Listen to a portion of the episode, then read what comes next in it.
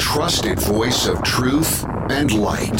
The narratives that mislead most of us aren't outright lies, they're the deliberate omission of facts that could give us a more complete picture. And a rally point for those who've accepted the reality that they are not sheep. The world needs your leadership, and the essence of leadership is using your influence wisely, wherever you happen to be standing. This is the Brian Hyde Show. Hey, thank you for joining us today. I welcome you to the place where we revel in wrongthink. Now, that doesn't mean that, uh, you know, we've got it right and everybody else is wrong. This is just a place to question the official narrative, to question some of the stories and issues that are being presented to us, and hopefully arrive at a clear and independent understanding of what's really going on, as well as what you and I can do about it. So, you know, if I'm doing my job correctly, when you uh, finish listening to this episode, you should come away more certain of who you are and what you stand for than uh, who or what you should be against and how angry you should be and, you know, where to direct your rage. There's a lot of anger out there right now. My goal is to not bring more anger into the situation. By the way, our program is brought to you by great sponsors like Landmark Risk Management and Insurance, also Monticello College, Pure Light LED light bulbs, this is the next generation of light bulb, and it, uh, it does some truly amazing things. And HSL Ammo. That would be my friend uh, Spencer Worthington. HSLAmmo.com. He is uh, probably the truest ambassador to the Second Amendment of anybody who I have met. And when I say this, I mean there are a lot of people in the last year, especially, who have been buying guns. So a lot of newbies to uh, you know the shooting sports. Spencer is the guy you see at the range who will take time from his own activities. In other words, when he could be standing there sending rounds down range, often you'll find him helping people who are, you know, for the first time getting out there or, or who are new to the shooting sports and just trying to get a feel for how to how to properly use whatever, you know, gun they've purchased and he'll uh, offer targets to them, let them shoot his guns and so forth just a truly great ambassador. And uh, I just want to mention that because I'm very proud to have him as a sponsor here on the show as well as on the network. So, we got some fun stuff to talk about today, and I say fun in the sense that this is definitely going to make you think. On tap, we will talk about uh, word tyranny and cultural balkanization. Have a marvelous essay from Richard M. Ebeling that I'll be sharing a few excerpts from. I'll, I'll warn you right now Richard Ebeling is an educator, and so he he writes some pretty detailed, lengthy essays, but they are totally worth it because they will give you uh, a great historical perspective and and it, from a from a principled standpoint, this guy is just a, a marvel. So we've got that coming up. You're hearing a lot of talk about censorship these days too. And I saw an essay come into my email inbox last night from Thomas L. Knapp. This is from everythingvoluntary.com kind of a handy primer on what censorship is and what it isn't. We're hearing the word a lot these days, but it, like like a lot of words, uh, you know, when when the definitions start getting twisted or stretched, well, when a word can mean anything, it doesn't mean anything at all. Like racism, everything is racist. I think back to the line from uh, Syndrome in The Incredibles, you know, well, when everyone's special, no one's special. Same thing applies. When everything is racist, nothing is racist. When, when everything is, is censored, nothing is censored.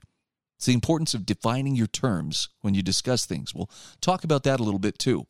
Also, as much as we may want to believe the mandates will be lifting and things will start looking normal again soon, there are still some issues to be worked out and masks, yep, front and center. That's one of the big issues. Uh, some experts, by the way, are now saying mask separation anxiety is a real thing. Now, I don't know. Is that like a legitimate, uh, is that going to be in the DSM, you know, kind of uh, mental condition? Could be. But I'm definitely seeing uh, what, what they talk about in this article, and that is there there are people who are very loath to to step back from the masks. They they get a sense it's like Linus in his security blanket. We'll talk a little bit about that too. But let's start with a story about masks. I don't know if you've seen the video of a 60 year old woman being taken down by a police officer in a Galveston bank. No, she wasn't there to rob the bank. He took her down because she wasn't wearing a mask. And it's it's an interesting story. I mean, she's traveling, she's in an RV, she could not use the drive-through because of that, so she went into Bank of America in Galveston, Texas, looking to close her account. That's all she wanted. I want to close my account, get my money, and be on my way. And the bank was like, "Nope, not without a mask. You got to wear a mask. You you know you have to bend the knee if you want to uh, to do business." And it raises some interesting questions. You know, they called the police. Well, she won't put on a mask. Well, then you're trespassed. And um, the the officer just escalated, escalated, escalated till he finally, you know, threw her down, broke her foot, handcuffed her. It's uh, it's really disturbing. I honestly, you know, I, I don't say this with bravado. I'm a very nonviolent person, but I would have been in handcuffs too had I been in that bank seeing that happen. I, I would have had to say something and step up, and and it, it it would not have been pretty. But what was crazy was most of the customers in the bank just kind of stood there, just, what? What are we supposed to do? If this is what the new normal is, ugh, I don't know. That's that's pretty disturbing. And it raises the question, can private businesses legally and morally force their customers to wear masks? Robert E. Wright, in an article for the American Institute for Economic Research, has, has given this a pretty thorough treatment. I like his take on this too. He says the most shocking aspect of the viral video from Galveston wasn't the police brutality directed against a senior citizen, because unfortunately we've all grown accustomed to state sanctioned violence. But he says what's shocking was that a major U.S. bank would expose itself to such negative publicity. Civil lawsuits, even regulatory chastisement by trying to enforce a private mask mandate. In other words, one that's no longer even mandated by government against depositors. You remember Texas lifted its mask mandate. They've opened fully, but the bank still called the police on this lady. Robert E. Wright says the United States in the 21st century is, after all, a nation of laws many, many, many laws, regulations, administrative rulings, and such, business leaders that do not react quickly and intelligently to changing circumstances may be hoisted by the petard of the overgrown regulatory state to the detriment of their shareholders. He says much of this regulatory guidance on the masking issue presumes that a state or local mask mandate's in place, not just CDC guidelines. And while CDC guidelines may be constitutional, de facto federal mandates disguised as guidelines are not. So he says, for starters, any bank that knows its business should prohibit anyone from entering the bank wearing a mask, which is standard bank robber attire.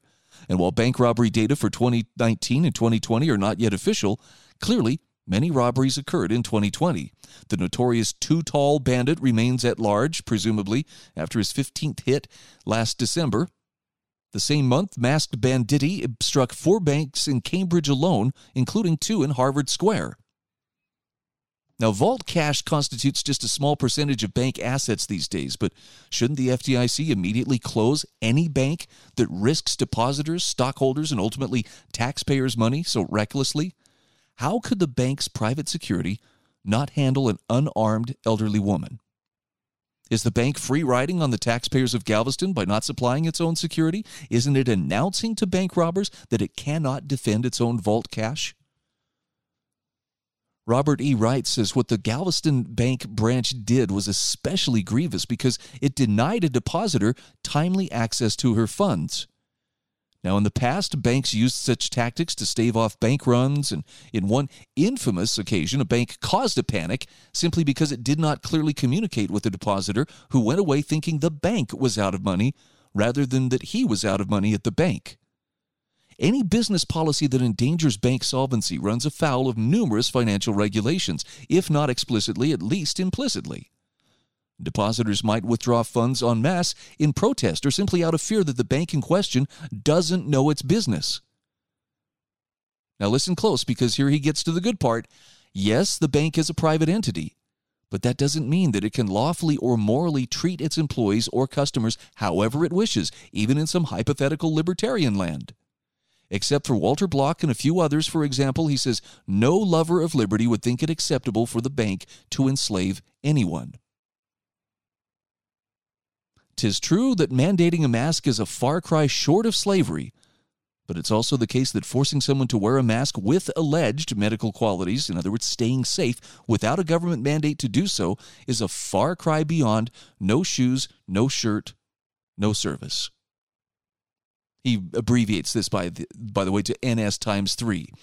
Most importantly, though, any private entity that enforces a medical grade mask mandate may be practicing medicine without a license. That's a very serious offense in all 50 U.S. states. And if some highly paid lawyer can magically turn a regular business into a healthcare provider, the business would then be subject to HIPAA and likely in breach of it. Can you see where he's taken this? I'm thinking maybe there's an enterprising lawyer out there thinking, thinking yeah, I see exactly what he's saying. Private entities enforcing medical masking may be running afoul of Title III of the Americans with Disabilities Act or even the Rehabilitation Act if they don't provide reasonable alternative accommodations, separate hours, rooms for those whose real doctors have told them not to mask. We'll come back to this in just a few moments. This is The Brian Hyde Show.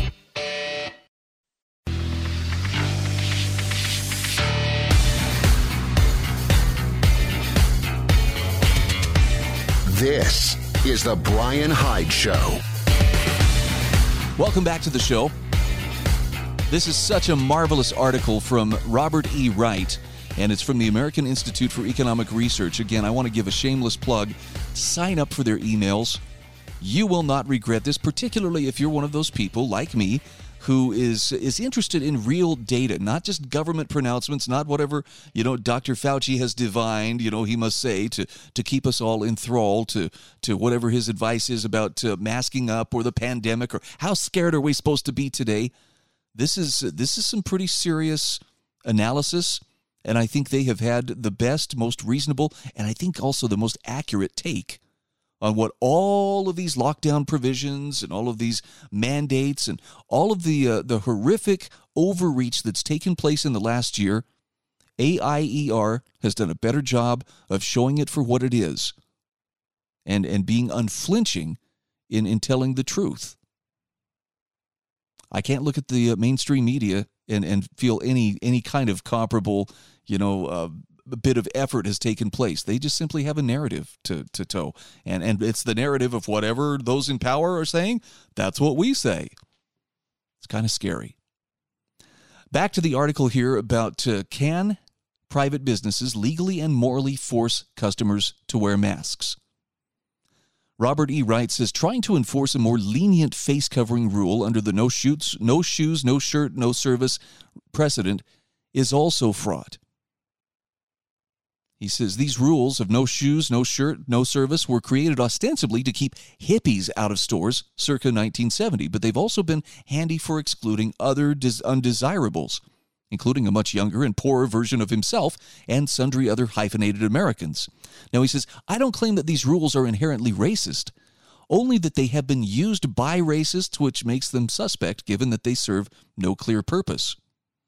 The no shoes, no shirt, no service rules falter legally at the retail level when inconsistently applied, as they often are. And he gives us an example. You visit any store on the Jersey Shore in high season, and you're bound to see topless young men and young women wearing nothing more than a thong and waterproof brassiere happily shopping away. But then I saunter in with just a European style Speedo, and carnage ensues because I'm creating a negative externality, allegedly, while the younger folks are creating positive ones indubitably. He says inconsistency also applies from, or also stems rather from context.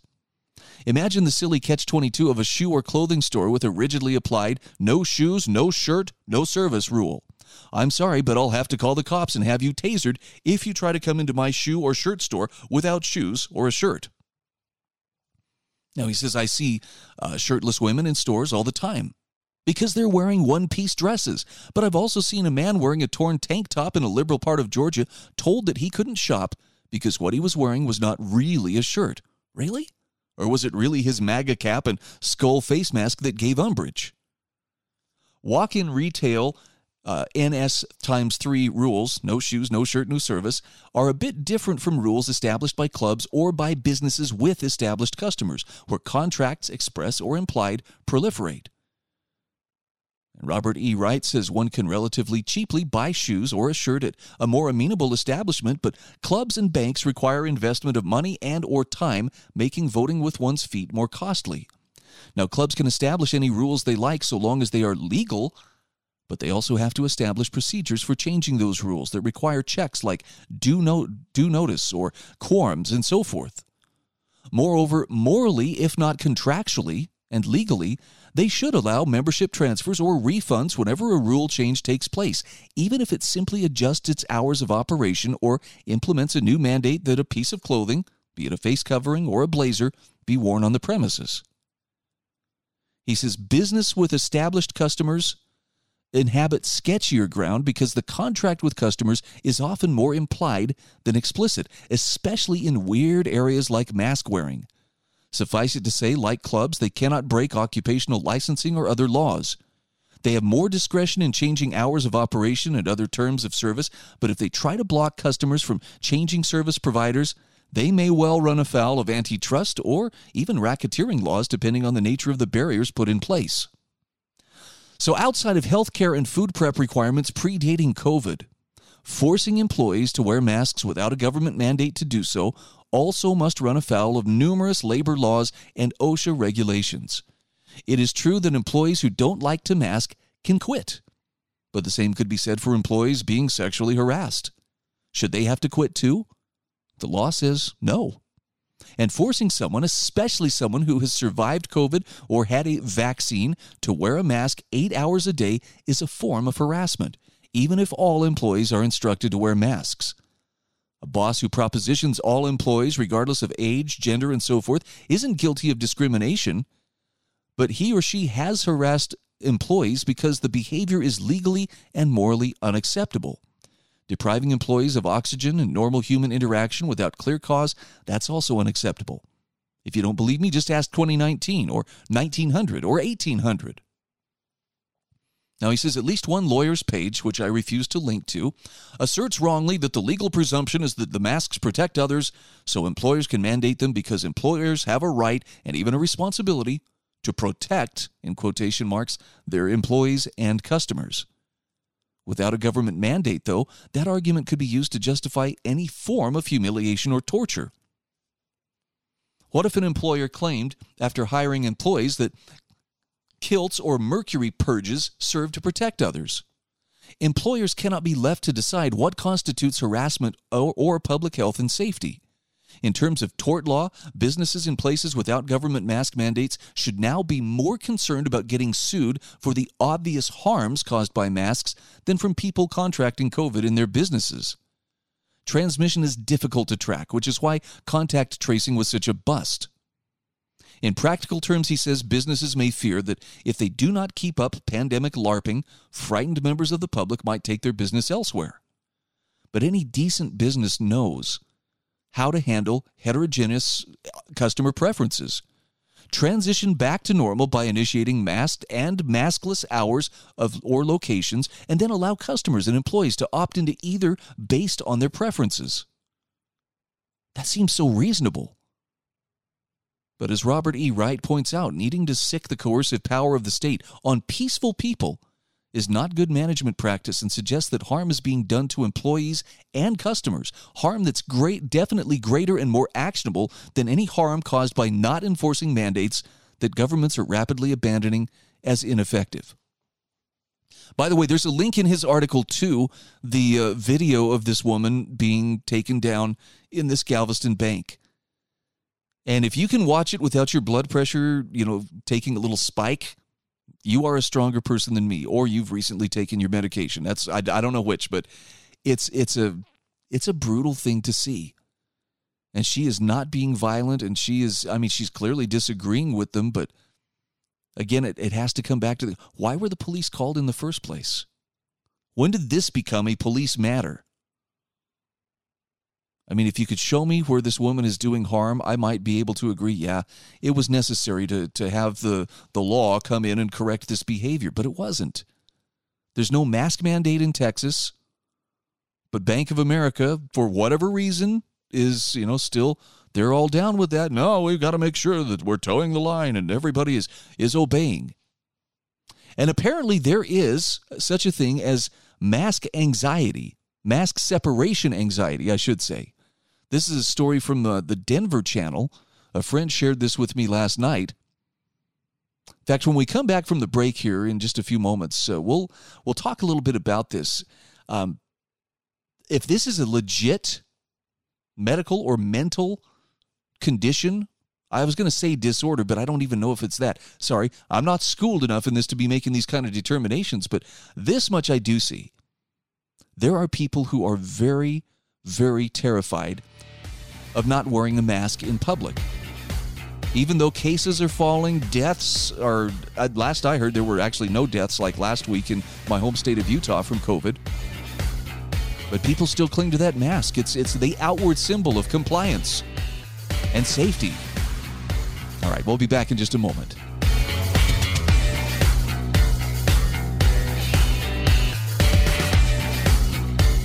This is The Brian Hyde Show.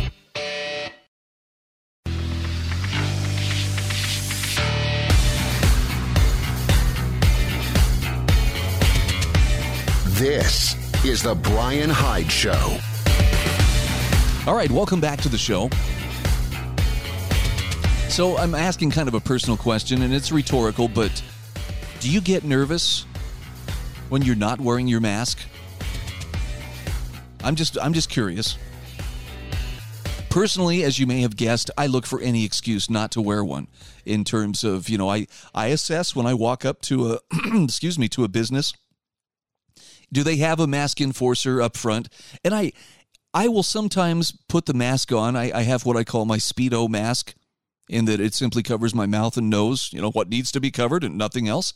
Uh, but uh, I may slip that on to get past the uh, mask enforcer, but I won't keep it on inside the store. Once I get in the store, I go do my business and and it's done.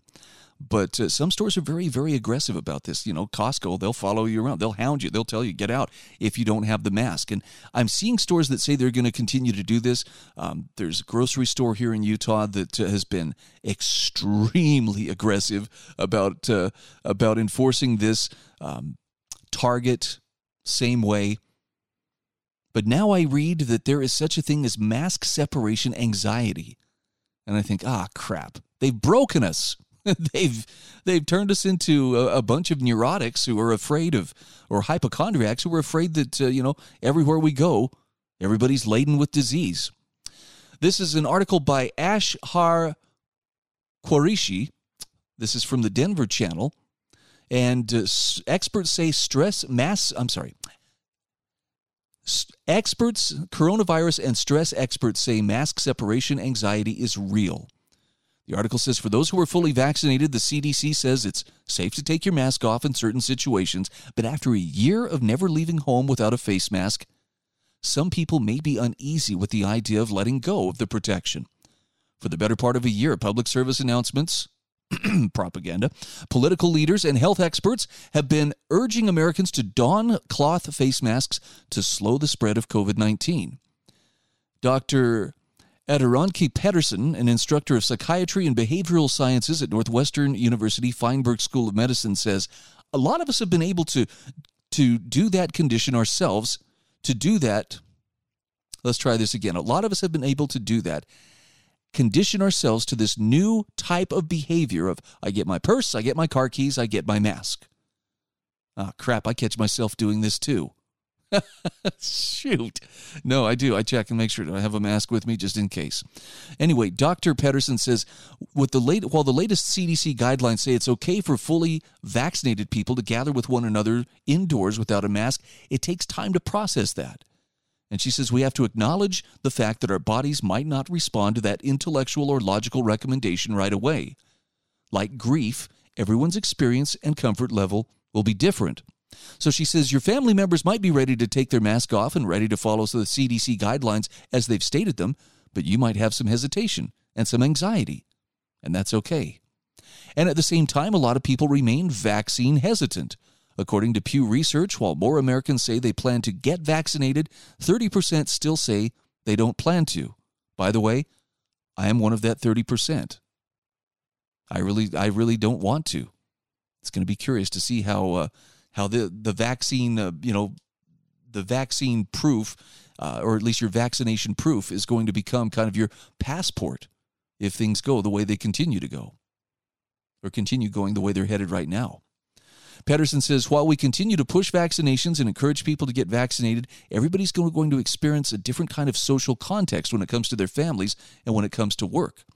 57% of Americans say they believe it will be a year or more before things get back to pre pandemic normal, including 14% who say, oh, it's going to take more than two years. Dr. Pedersen says it's important to acknowledge that everyone is experiencing this pandemic in their own unique way. She says, I really encourage people, if you have a family member or coworker who says, you know, I'd still like us to keep our mask on for now, I think it's okay to say, well, let's delay this next step. In the end, experts say we're all in this together and one size does not fit all. Really? Well, I'd sure like to see more of that thinking applied in terms of uh, how, you know, how these mask mandates are, are being enforced. If it isn't supposed to be one size fits all, maybe there should be a little more flexibility. I'm not seeing much of that. All right, shifting gears. Let's talk about the word censor. Thomas L. Knapp has a great article on everythingvoluntary.com.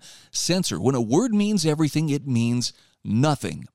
And he says some words carry emotional force such that using them creates an immediate negative reaction on the part of the listener or reader. That makes such words useful until they get overused and misused so much that they cease to have the effect. Lately, the, tr- the trending creep people out to get them on my side word of choice is censor or censorship. Now, he says most of us support free speech. None of us want to be censored ourselves. Most of us don't want others censored either. But what do those words actually mean? And he provides a dictionary. This is according to Oxford Dictionaries. To censor is to examine a book, movie, etc., officially and suppress unacceptable parts of it. That's the verb. A censor, noun, is an official who examines material and suppresses any parts that are considered obscene, politically unacceptable, or a threat to security. Now, implicit in both of those definitions is that censorship is an act of the state, backed by force of law, and if necessary, the physical force of government agents. But Thomas Knapp says, I've often explained censorship this way. If I tell you that you may not sing Auld Lang Syne, or I will send police to break up the performance and haul you off to jail, I am censoring, or at least attempting to censor you. On the other hand, if I tell you that you may not sing Auld Lang Syne on my front porch at 3 a.m., and by the way, get off my porch. It's three in the morning. I'm not censoring you. You're still free to sing the song anywhere else at any other time, just not on my property while I'm trying to sleep. Which maps neatly, I think, to Twitter and Facebook deciding who gets to post what on their platforms. They can't stop you from using other platforms to say whatever it is they don't want you to say. Now, Thomas L. Knapp says this maps less neatly to Apple, Google, and Amazon colluding to destroy one of those other platforms, Parler, seemingly on behalf of government officials who think it's their business who says what and where. Thankfully, Parler survived and returned, but we've definitely got some edge cases going that certainly at least resemble censorship. And he says that I was admittedly somewhat asleep at the switch on until that wake up call. Recently, though, he says I've had to add a third example to my explanation, though. Some friends of mine, very libertarian friends, in fact, recently held that Dr. Seuss Enterprises is censoring books it chooses not to publish.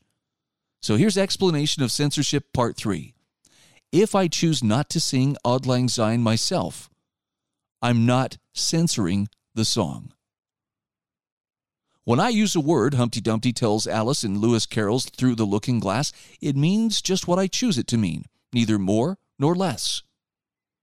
So his point is there seems to be a lot of Humpty Dumpty usage of the word censorship lately. And if we're not careful, abusing it to, the, to mean anything I don't like may drain it of its rightful argumentative power and leave us in the grip of the real thing. It's an interesting take, but I, I get his point. And I've seen this happen, you know, with, with other words as well. You know, for a long time, you know, at least in conservative circles, well, that's unconstitutional, which was just kind of a way of expressing disapproval. You know, there's there's words like hate, the unspecified predicate. Well, this uh, person is accused of uh, of belonging to a hate group. Ooh, a hate group. What does that mean? See, they never really specify. you know the Southern Poverty Law Center, who's who specializes in in uh, going out and finding hate groups that are that are promoting hate. Well, we know for sure that they're accused of something, but what exactly does it mean to hate? That's left kind of nebulous, and that's it's actually left up to the emotional associations of whoever happens to be listening.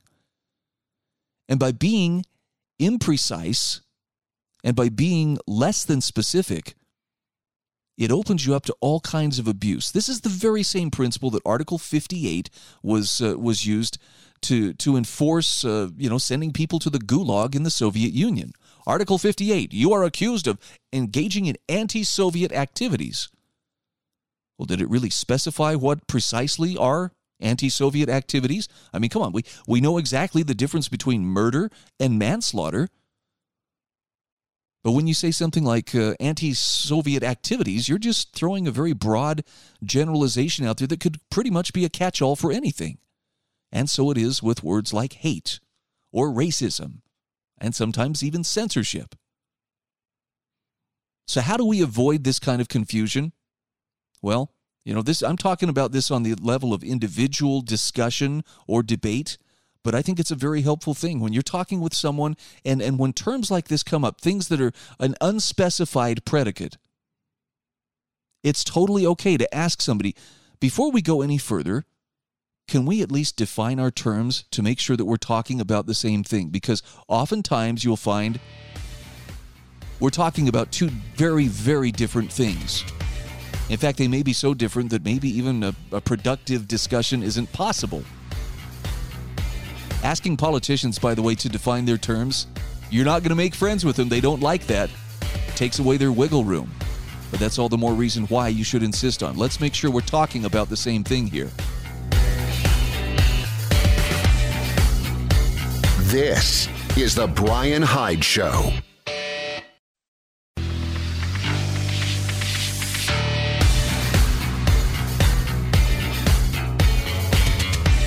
This is The Brian Hyde Show. Hey, thanks again for being part of my growing audience of wrong thinkers. If you have made it this far into this segment of the show, I'm guessing that you found something worthwhile. And I appreciate you sticking around. Now, if I could ask a small favor, please consider sharing this with friends. Let other people know hey, I found a guy who talks about stuff from something other than a red versus blue perspective and uh, who maybe uh, leaves me a little more sure of who I am and what I stand for at the end of the day. I would greatly appreciate it if you if you think about it too. Go to my show notes at thebrianhydeshow.com. These will be the show notes for March 19th. Down at the bottom of the page, you'll find a place where you can click to subscribe to the podcast. In other words, to get the notification every time I post a new episode. Typically, I do two hours a day, Monday through Friday. And, uh, you know, minus commercials, uh, that comes out to about roughly 40 minutes uh, per hour.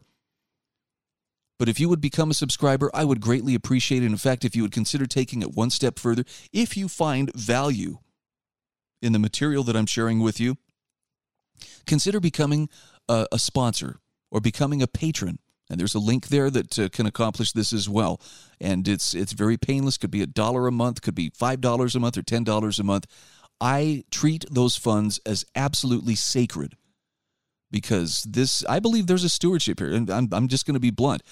I believe I will stand before God one day to be accountable for how I used my voice and how I used this platform and other platforms to try to, to speak the truth to the best of my knowledge. So this ain't about, uh, hey, you know, daddy needs a new Corvette. This is about, uh, I love this work. I consider this uh, something I was born to do. And I take it seriously enough that, uh, that I expect I'll be held accountable for it. I want to have a clear conscience when I stand before my Maker. All right, that's a long explanation, but again, thank you for being part of my audience. I want to share with you uh, parts of an essay from Richard M. Ebeling. This was published by the Future of Freedom Foundation, FFF.org. it's titled Welcome to Word Tyranny and Cultural Balkanization. And this is a very lengthy essay. Most of his are. He's, he's a very thorough educator and writer. But he's also extremely principled, which is what makes this worthwhile. If you're going to sit down and read something this weekend, this would be the article I would recommend. I'll just give you a little excerpt here, just kind of give you a little, uh, little taste of it. Richard Ebeling says the identity politics warriors call for an end to a colorblind framework, a rejection that society is made of individuals who should be considered the ones deserving and possessing rights. And this should be of concern to anybody who really, you know, values their rights and values their protection from being preyed upon by others. It starts with the individual, whereas identity politics is nothing more than a particularly ugly form of, of collectivism, just as racism is an ugly form of collectivism. Different sides of the same coin. Richard Ebeling says America has entered into a new era of thought control. Now, he reminds us back in the 60s, there was a determined campaign by many conservatives to resist the free speech movement, symbolically headquartered on the Berkeley campus of the University of California. Then, the idea was to respect people's right to say what was on their mind, even when it was considered crude, rude, and offensive. That many of the students involved in this effort were often radically inconsistent and disrespectful of others' property clouded the message, but at the end of the day, freedom of speech was the underlying principle. Now, he says many in the generation born in the 1990s and early 21st century probably know little or nothing about comedians Mort Sahl and Lenny Bruce. Both of these comedians broke various taboos in the arena of public stand up comedy. Mort Sahl took the attitude that any political issue and every public or political figure was fair game for satire, ridicule, and debunking. And it wasn't so much that listeners necessarily agreed with or shared Sahl's criticisms or satires of the notable in society. In fact, often very much to the contrary. It was the idea that no matter what the stature of a celebrity or politician, there was room and a reasonable need for those who will remind us that very often the emperor has no clothes. We should not be deluded into thinking that just because they might be famous or holding high government office, that made them necessarily superior to you and me. And very often they could be even more misguided and wrong headed than many of the rest of us. It's just that their positions, especially in government, make them more dangerous due to the wider social impact of things they have the authority to do. And he goes through here and talks about how there was a time when shocking words were viewed as part of freedom of speech. He tells a little bit about Lenny Bruce. And he points out that many of us still feel uncomfortable or offended when language and various particular words are used in either demeaning, humiliating, or vulgar ways, and therefore in poor taste, as it used to be said. But it shouldn't be considered the duty and responsibility of government to police our words and where and in whose company we might use them. Policing should be considered a matter of individual choice and decision making concerning what to watch or listen to and with whom to associate and interact. He says once government's introduced into the picture, societal conflicts and controversies are inescapably made affairs of state, with political battles over the who and the how of what people may speak or write. Better a social order in which there might be personal offense from the words of others, but with the voluntary option to not listen or read, rather than political dictates and coerced punishments for those using the wrong words at the wrong time, in the wrong place, or to the wrong person. And then he speaks of the return of the politically correct language censors, saying that today we're faced with a new campaign of censorship, accompanied with the demand not just to ban the use of certain words or phrases, but to insist they be replaced with other words and phrases that must be accepted and used if the potential word criminal is not to be found guilty of racism, sexism, or any other of a multitude of created groups and categories, and for which the insensitive individual could face serious life and career affecting consequences. This is this is a great read. I, I wish I could go into more detail here, but time simply uh, will not allow. I like he, he gives the example here. You know, some words, uh, some languages with their meanings, connotations, and acceptable uses of uh, words, phrases, and terms are changing in every society. So sometimes a socially demeaning word can, over time, continue to be used without the negative implication. For instance, the word slave. A number of linguistic sources say this word originated from the word Slav, referring to certain groups of people living in Eastern Europe who were captured in the Middle Ages by others invading and, and then forced into compulsory work, that is, made into slaves. Now, whether or not this whether or not this long-held etymology is correct or not, to call someone past or present a Slav no longer implies an inferior or subservient status to those who live in that part of Europe. But he says it's also the case that a word that has an insulting connotation in one language may not have such a necessary negative meaning in another.